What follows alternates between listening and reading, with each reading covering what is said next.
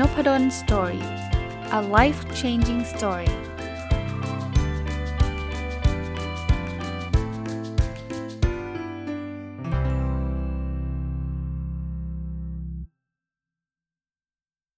สวัสดีครับ ยินดีต้อนรับเข้าสู่นพดล Story Podcast นะครับ วันนี้หยิบหนังสือที่ชื่อว่าทำไมเป็นคนแบบนี้ What makes you you นะครับ เขียนโดยคุณท้อฟฟี่ แบรดชอว์ก็เป็นอีกหนึ่งนักเขียนที่ผมก็ติดตามผลงานมาตลอดนะครับ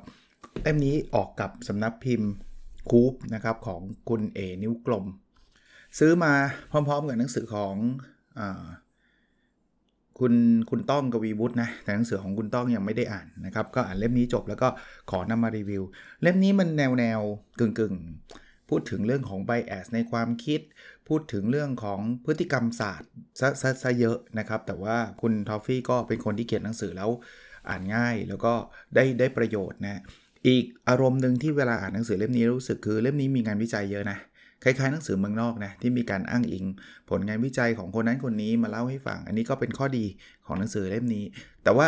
อย่างอย่างอย่างที่เคยเรียนครับแต่ละคนอาจจะมีความชอบไม่เหมือนกัน ผมเป็นนักวิวิชาการนะเป็นอาจารย์ ผมก็ค่อนข้างชอบหนังสือที่มันแนวมีอิงพวกพวกพวกบทวิจงวิจัยมาบ้างนะครับ ก็อ่านแล้วเพลินนะครับ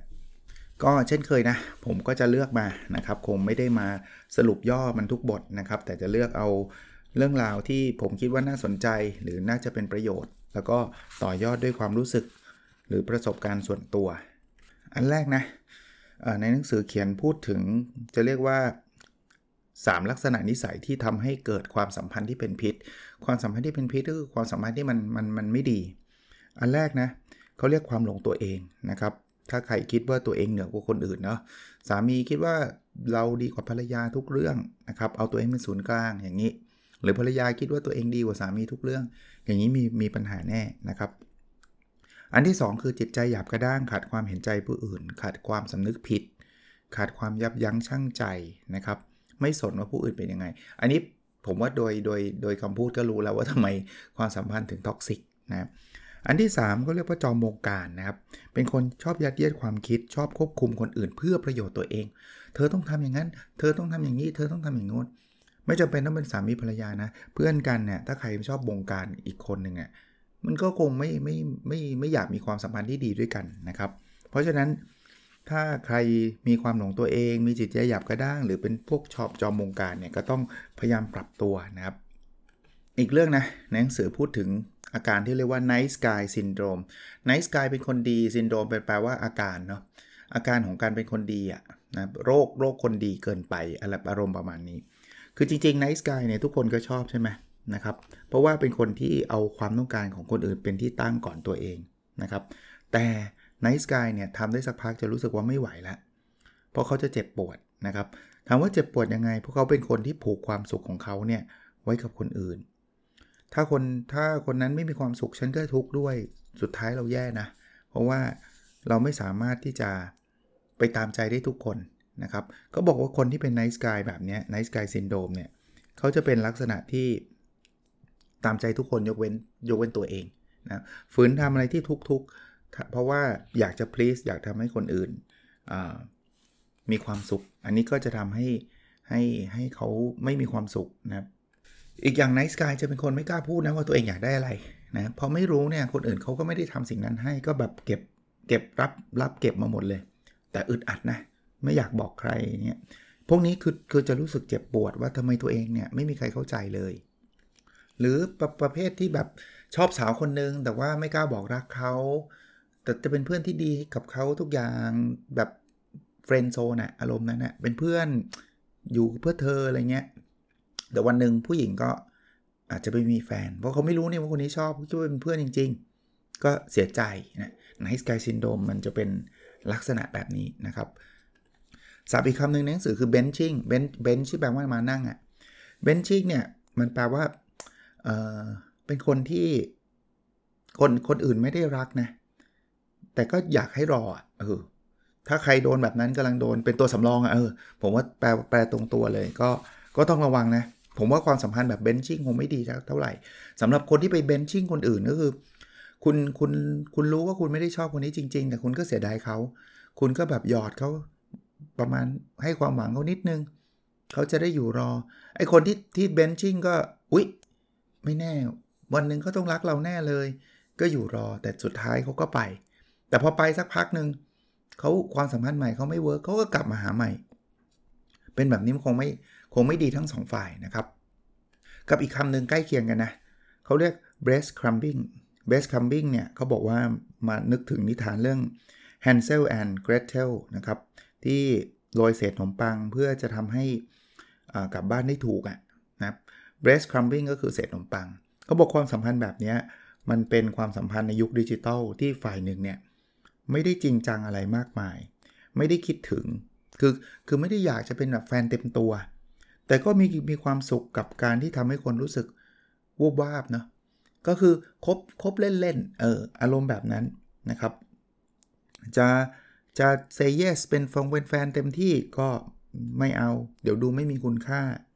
แต่จะปล่อยไปมันก็ไม่อยากปล่อย คือจะเอาไงก็ไม่เอา ก็เอาเศษขนมปังไปกินก็แล้วกัน จะทำอะไรนิดๆ เพื่อทำให้เขารู้ว่า เออเนี่ยคุณยังมีความหวังอยู่นะ เขาบอกว่าการเกิดไอ้ breast crumbing เนี่ยก็เกินก็โรยเศษขนมปังเนี่ย เพราะว่ามันมันมีอารมณ์ของการเล่นตัวอยู่บ้างนะครับนะก็ก็มันเดี๋ยวจะง่ายเกินไป เดี๋ยวจะอะไรเงี้ยก็ยังแบบหยอดหยอดอยู่นะครับ คือทำบ้างไม่ผิดนะแหมผู้หญิงแบบเจอกันครั้งแรกจะให้เขาแบบเซเยสเลยก็ไม่ใช่ แต่ถ้าเกิดนำมาใช้แบบเป็นล้อเล่นกับความรู้สึกอะ่ะเช่นบางคนนี่เขาเรียกว่าทดสอบเสน่ห์ตัวเองเนาะ ว่า เอ๊ฉันเนี่ยเป็นคนมีเสน่ห์หรือเปล่า แล้วมันทำให้อีกคนนึงมีความหวัง แต่จริงๆเราไม่ได้ชอบเขาจริงจัง หรือทำประชดแฟนอย่างเงี้ย อย่างนี้ไม่ควรนะครับ มีคนรักอยู่แล้ว แล้วก็ไปหยอดกับอีกคนนึงเพื่อบริหารเสน่ห์ไอ้อย่างนี้อย่าทำกับอีกอีกศัพท์หนึ่งเรื่องความสัมพันธ์นั่นก็เรียก ghosting ghost ที่แปลว่าผีครับ คือมันมันอารมณ์แบบนี้ครับ ghosting ก็คือกำลังเดทอยู่ใช่ไหมทุกอย่างจะดูดีอยู่ดีๆ หายวับเลย หายไปเลยไม่ติดต่อไม่ไลน์ไม่อะไร เงียบไปเลยอีกฝ่ายนึงก็บอกเอา้าสงสัยเลิกจีบแล้วมั้งก็โกสไงก็ผีไปแล้วล่ะนะครับ แล้วพอเรารู้สึกว่าไม่ใช่อยู่ดีๆ ก็กลับมา นึกถึงผีอะมันจะผุดผุดโผโผเดี๋ยวมาเดี๋ยวไปอะไรเงี้ยนะครับ เขาบอกว่าไอ้คนที่ทำ ghost ghosting เนี่ยเหตุผลแรกนะ มันสะดวกนะครับ คือบางทีเนี่ย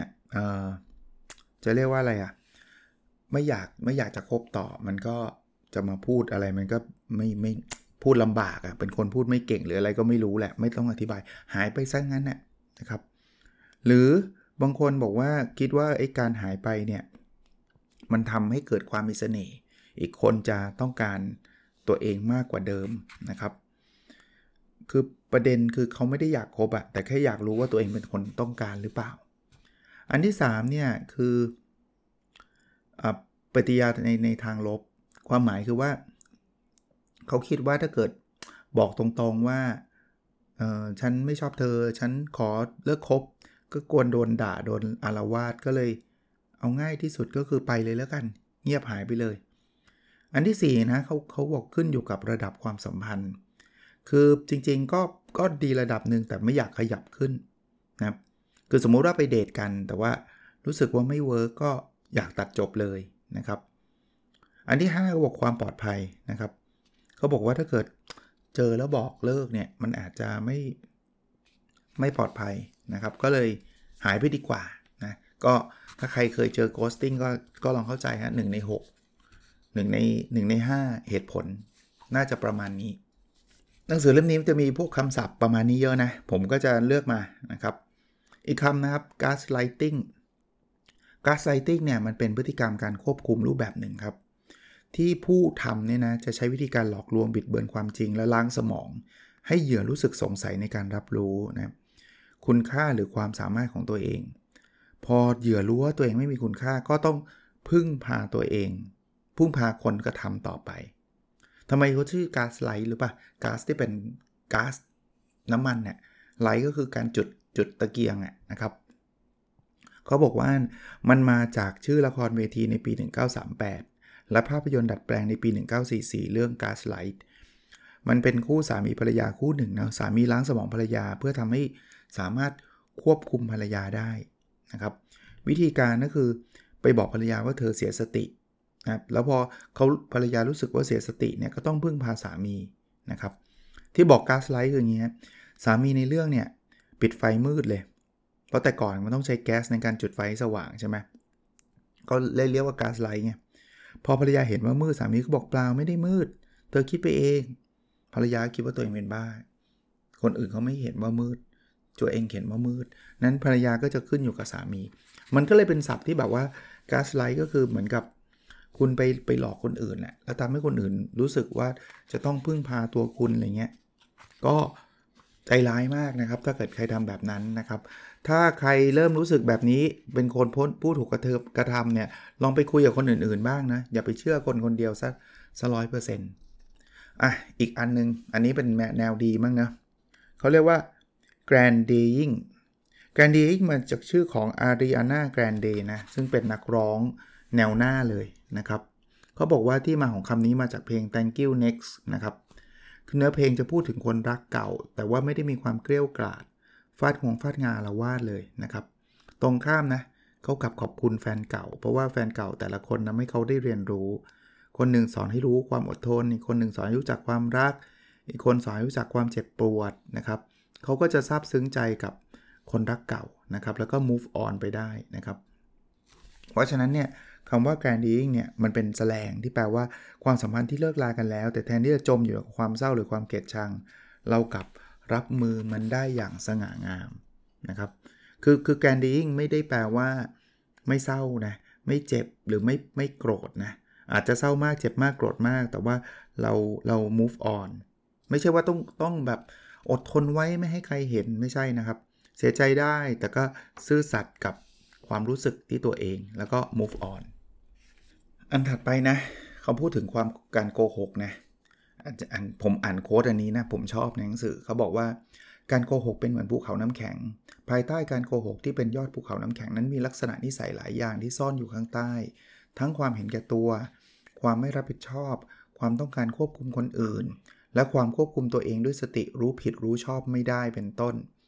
ซึ่งทุกอย่างล้วนเป็นนิสัยแสดงความอ่อนแอในชีวิตทั้งหมดเลย จริงโกหกเนี่ยมันเป็นแค่ยอดนะ แต่จริง ๆ มันซ่อนด้วยความรู้สึกไม่มั่นคงอะความรู้สึกอ่อนแอ ความรู้สึกหลายๆอย่างนี่เป็นความรู้สึกเชิงลบอะนะครับ ความเห็นแก่ตัวอะไรพวกเนี้ย เพราะนั้นคนที่โกหกเนี่ยมันถ้าไปแก้ที่คำพูดมันแก้ไม่ได้หรอกวันนี้บอบอกว่าอยากโกหกเดี๋ยวพรุ่งนี้ก็โกหกอีก มันต้องกลับมาที่ที่ที่ตัวไอ้ใต้ภูเขาน้ำแข็งอะไอ้ใต้น้ำอะเห็นแก่ตัวต้องต้องปรับตรงนั้นไม่รับผิดชอบ หรืออยากควบคุมคนอื่น ควบคุมตัวเองด้วยสติรู้ผิดชอบไม่ได้เนี่ยต้องค่อย ๆ แก้ในตรงนั้นเขาถึงจะเลิกโกหกได้นะครับ อีกเรื่องหนึ่งที่เขาเลือกเเขาพูดถึง false consensus bias นะครับ false consensus bias เนี่ยคือเราเริ่มรู้สึกว่าเฮ้ยที่เราเห็นอยู่เนี่ยคนอื่นก็คิดเหมือนเหมือนกับเราเนะเพราะฉะนั้นเนี่ยเราก็ค่อนข้างมั่นใจเลย ผมผมเพิ่มให้นิดนึงด้วยว่าด้วยโซเชียลมีเดียปัจจุบันเนี่ยมันทำให้เราเกิด false consensus bias ได้ง่าย เหตุผลอย่างนี้ครับผมยกตัวอย่างการเมือง เราเราชอบฝ่ายการเมืองฝ่ายหนึ่งอะมากกว่าอีกฝ่ายหนึ่งเราก็มักจะไปไลค์คอมเมนต์ที่มันเป็นฝ่ายที่เราชอบ ซึ่งไอ้นี่เรื่องปกติถูกไหมถ้าเราไม่ชอบเราจะไปไลค์ทำไมถูกไหมเราก็จะไปติดตามเพจที่เขาสนับสนุนฝ่ายการเมืองของเรา ใครที่คิดต่างเราก็ unfriend unfollow ไปใช่ไหม สิ่งที่มันเกิดขึ้นคือตอนนี้หน้าฟีดเราเนี่ย เราจะเริ่มเห็นคนที่คิดเหมือนกับเราทั้งนั้นเลย เพราะว่าไอ้ Facebook เนี่ย มันไม่เอาแมสเซจที่เราไม่ไลค์โผล่ขึ้นมา มันจะเอาแมสเซจที่เราไลค์เรา Follow โผล่ขึ้นมา เป็นเรื่องธรรมชาติ แต่มันจะหลอกเราว่าคนส่วนใหญ่คิดแบบนี้เพราะนี่ไง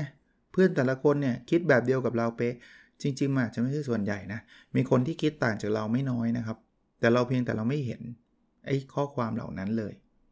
ในหนังสือเขียนคำหนึ่งเตือนไว้นะครับ ซึ่งผมว่าดีคือ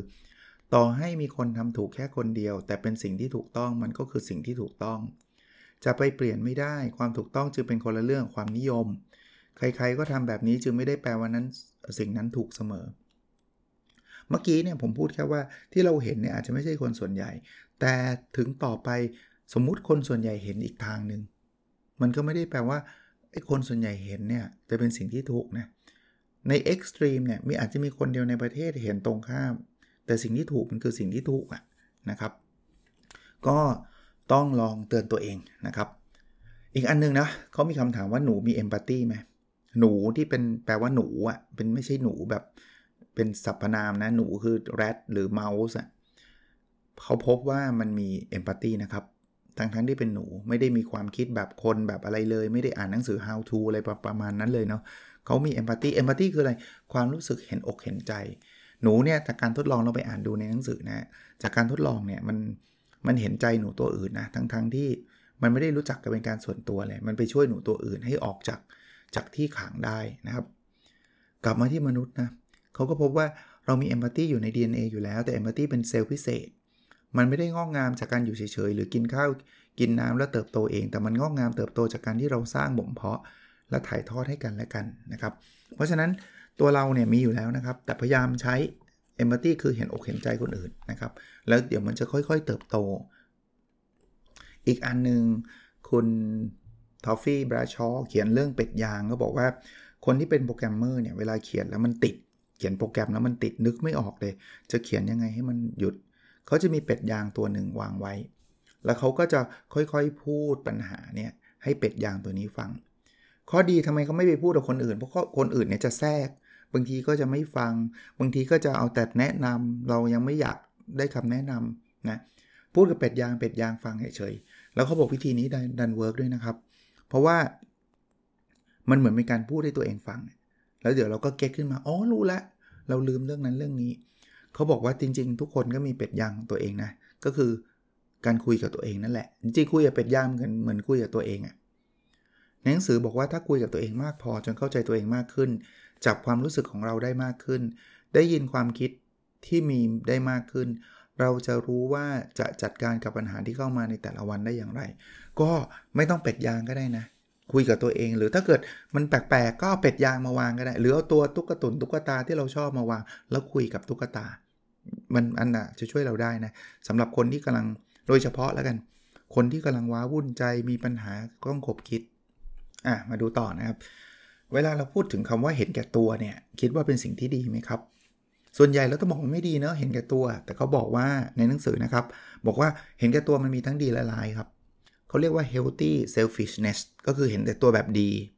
กับ unhealthy selfishness ก็คือเห็นแก่ตัวแบบร้ายนะครับ คือแบบดีเนี่ยเป็นยังไง มีด้วยเหรอแบบดีก็บอกว่า คือการเห็นความสำคัญของตัวเอง และต้องการปกป้องตัวเราจากสิ่งที่ไม่ดี การอยากทำสิ่งดีๆ ให้กับตัวเอง เพราะเชื่อว่าเราสมควรได้รับสิ่งที่ดี แบบนี้คือ healthy selfishness เช่นยกตัวอย่างนะ ดูแลสุขภาพเนี่ยเป็นการเห็นแก่ตัวนะ แต่เป็นเห็นการเห็นแก่ตัวที่ดีนะครับ คราวนี้พอมี healthy selfishness เนี่ยไม่ได้แปลบอกว่าเราไม่ได้คิดถึงคนอื่นเลยนะ จริงๆ เราทำดีกับตัวเองเนี่ยมันก็จะทำให้คนอื่นเนี่ยได้ประโยชน์ไปด้วยนะนะเหมือนเหมือนขึ้นเครื่องบินเนี่ยเวลาเขาบอกว่าอากาศไม่ดีเนี่ยคุณใส่หน้ากากให้ตัวคุณก่อน ที่คุณจะใส่หน้ากากให้กับเด็ก ๆ เพราะว่าถ้าเกิดคุณเป็นอะไรไปเนี่ยเด็ก ๆเขาใส่หน้ากากไม่เป็นนะอย่างนี้เขาเรียก healthy เอ่อ healthy selfishness ก็คือการเห็นแก่ตัวแบบดี หรือช่วงโควิดใช่ไหมคุณหมอ พยาบาลจะได้รับการฉีดวัคซีนก่อนประชาชนทั่วไป เฮ้ยบอกเฮ้ยนี่มันเห็นแก่ตัวว่า ไม่ครับเขาต้องเห็นแก่ตัวเขาก่อนถูกแล้ว เพราะว่าต่อไปเขาจะได้มาช่วยคนอื่นไง คนไม่สบายนะครับ ส่วน unhealthy selfishness คือคิดถึงแต่ตัวเองก่อน โดยตัดคนอื่นออกจากสมการชีวิต ถ้าตัวเองรอดแล้วได้ประโยชน์แล้วเป็นอันจบ ไม่สนใจคนอื่น อันนี้ อันนี้คือ selfish แบบที่เราคุยคุยกันทั่วไปอะ คือความเห็นแก่ตัว ที่เราหมายถึงทั่วๆไปนี่แหละ อันนี้ไม่ดีนะครับ อีกเรื่องเป็นเรื่องการใช้เทคโนโลยีนะอันนี้พูดกันมาหลายตอนหนังสือเล่มนี้ก็พูดนะบอกว่าถ้าไม่หาจุดสมดุลหรือสมดุลในตัวเองให้เจอ เราจะเป็นทุกข์กับการใช้เทคโนโลยีนี้แน่นอน คือคือไม่ได้บอกห้ามใช้นะการใช้เป็นสิ่งที่ดีแล้วมันช่วยเราได้เยอะแยะนะคนฟังพอดแคสต์ผมก็เป็นเทคโนโลยี มันก็น่าจะช่วยทำให้ทุกท่านดีขึ้น แต่ก็ไม่ใช่ติดแบบ 24 ชั่วโมง ติดตลอดเวลางานการไม่ทำ ตรงนี้ต้องไปหาจุดสมดุลของแต่ละคนนะครับ อีกเรื่องคือดีเบตที่บอกว่าเงินกับความสุขจะเอาอะไรนะครับ เอางี้ง่าย ๆ นะ มันมีประโยคนึงที่ผมชอบก็บอกว่าทำงานอย่างมีความสุข แล้วความสุขจะพาเราไปสู่ความสำเร็จ เพราะความสุขก็คือความสำเร็จในตัวแล้วจริง คือคือแต่ก่อนที่ผมคิดแบบนี้นี่ผมต่อยอดให้นะว่าแต่ก่อนเนี่ย เออถ้าเราจะมีความสำเร็จแล้วเราก็จะมีความสุขนะ เพราะเราจะรวยเราจะทำอะไรก็ได้ ก็ไม่ผิดที่คิดแบบนั้น แต่ต่อมาเนี่ยผมคิดบอกว่า เฮ้ย จริง ๆ ก่อนที่จะสำเร็จเนี่ย ถ้าเกิดคุณทำอะไรที่มันทุกข์ใจเนี่ย คุณคุณทำไม่สำเร็จหรอก คุณทำไม่ได้ดีหรอก เพราะฉะนั้นเนี่ยแทนที่จะบอกว่าสำเร็จแล้วค่อยสุขเนี่ย มันต้องสุขก่อนแล้วค่อยสำเร็จ คุณต้อง happy มีความสุขกับงานแล้วเดี๋ยวคุณจะทำได้ดีจนกระทั่งคุณประสบความสำเร็จ แต่ตอนนี้ผมคิดว่า เฮ้ย จริง ๆ แล้วเนี่ย ความสุขมันเกิดขึ้นได้ทุกวันเนาะ ไม่ว่ามันจะสำเร็จหรือไม่สำเร็จเนี่ย หรือเหมือนอย่างที่คุณท็อฟฟี่เขียนนะบอกว่าความสุขคือความสำเร็จในตัวเลย ที่ทุกวันนี้ผมได้ทำงานอย่างมีความสุขนะผมถือว่าผมประสบความสำเร็จละผมไม่ได้นิยามความสำเร็จว่าจะต้องมีเงินเป็นหมื่นล้าน จะต้องมีบ้านหลังใหญ่ 10 หลัง มีเครือหาดที่นิวยอร์กอะไรเงี้ยผมไม่ได้ตีความความสำเร็จในแบบนั้นอีกต่อไปละมันคือการได้ทำงานที่เรารักทำอะไรที่เรามีความสุขประจำวันเนี่ยคือความสำเร็จละนะอันนั้นอันนั้นความเห็นผมด้วยนะครับ เรื่องสุดท้ายนะ เป็นเรื่องที่ผมก็พูดมาหลายตอน แล้วก็ตอนนี้ก็พยายามทำอยากให้คนรอบตัวใช้อยู่ ก็มาพูดในพอดแคสต์ก็คือ gratitude journal หรือ gratitude diary คือจริงๆ ก็มีวิธีการเขียนเยอะแยะมากมายนะครับ ในหนังสือก็พูดถึงเรื่องนี้ว่ามันช่วยทำให้เรามีความสุขขึ้นจริง ๆ อธิบายครับ gratitude แปลว่าความรู้สึกขอบคุณนะครับ journal หรือ diary ก็คือการเขียนของเรานะครับ วันหนึ่งอาจจะเขียนสัก 3 เรื่องที่เรารู้สึกซาบซึ้งใจแล้วก็ขอบคุณ แล้วผมก็บอกอยู่เสมอบอกว่ามันไม่ต้องเป็นเรื่องใหญ่โตนะครับ มันเป็นเรื่องปกติธรรมดานะครับแต่ขอให้เขียนนะบางคนบอกนึกเอาได้ไหมนึกมันไม่ค่อยดีลองเขียน ส่วนตัวเนี่ยก็ฟังแล้วก็ทดลองทำเพราะว่ามีงานวิจัยสนับสนุนเยอะว่าทำแล้วในระยะยาวเราจะมีความสุขมากขึ้น ก็เขียนทุกวันเป็นเป็นปีละ ไม่ต้องยิ่งใหญ่ครับ ข้อที่ 1 ขอบคุณที่ได้จัดพอดแคสต์ในวันนี้ ผมนะ ข้อที่ 2 ขอบคุณที่ได้อ่านหนังสือสนุกมีความรู้ 3. ขอบคุณที่ได้เดินเล่นกับคุณแม่ตอนเย็นอะไรเงี้ยเขียนได้ครับเล็ก ๆ น้อยๆหมดเลย ไม่ต้องโอ้ขอบคุณที่ต้องรับรางวัลครูดีเด่นอะไรเงี้ยอย่างนั้นต้องเขียนได้ปีละครั้งหรือ 5 ปีครั้งหนึ่งอะไรเงี้ยไม่ใช่ แล้วเขียนแล้วมันไม่ได้รู้สึกแบบว้าวมีความสุขจังเลยอะไรเงี้ยไม่ครับบางทีเขียนแล้วก็รู้สึกเฉยๆแต่เขียนไว้เถอะครับ ผมมาตระหนักรู้เนี่ยหลังจากเขียนไปเป็นปีละผมรู้สึกว่า เออ ถ้าเป็นเหตุการณ์นี้เกิดขึ้นเมื่อปีที่แล้วนะ เราคงกุ้ม เราคงเซ็ง เราคงเครียด เราคงเสียใจ แต่ว่าตอนนี้มันเหมือนใจมันนิ่งขึ้นนะ่ะมันเหมือนว่ามันเซนเซอร์ไปยังความสุขมันมันมันทำงานดีขึ้นเซนเซอร์ที่มันเกี่ยวกับความทุกข์มันทำงานน้อยลง ไม่ได้บอกว่ามันจะไม่ไม่ทุกข์เลยนะมันจะมีแต่ความสุขมันไม่ได้ถึงขนาดนั้น แต่มันช่วยยกระดับความสุขเราได้ ไม่มีอะไรเสียหายนี่ครับ ถ้าเขียนแล้วไม่ work อะก็ก็เสียเวลาวันหนึ่งสัก 10 วิ 20 วิเอา ไม่เกินนาทีหรอก เอาสมุดโน้ตไว้วางไว้หัวเตียง เอาปากกาวางไว้ ก่อนนอนนะเขาแนะนำเขียนเสร็จแล้วนอนเลย เขียนเสร็จแล้วปิดไฟอย่าไปเล่นมือถือมือถือต่อ เขียนเสร็จแล้วนอนเลยแค่นั้นนะมันไม่ยากหรอกครับ ลองลองทำดู ถ้าไม่ work ก็เท่าเดิม ใช้เวลาเพิ่มขึ้น 20 วินาที ในการเขียนก็คงไม่ไม่รบกวนเวลาท่านมากมายมั้งครับ ถ้าลืมเขียนนะ ก็วันอีกวันหนึ่งเขียน 2 วันเลย 2 วันรวดเลย มันคงไม่ลืมบ่อยแล้วนะ วางไว้หน้าบนหัวนอนน่ะนะครับ โอเค แล้วเราพบกันในวิดีโอถัดไปนะครับ สวัสดีครับ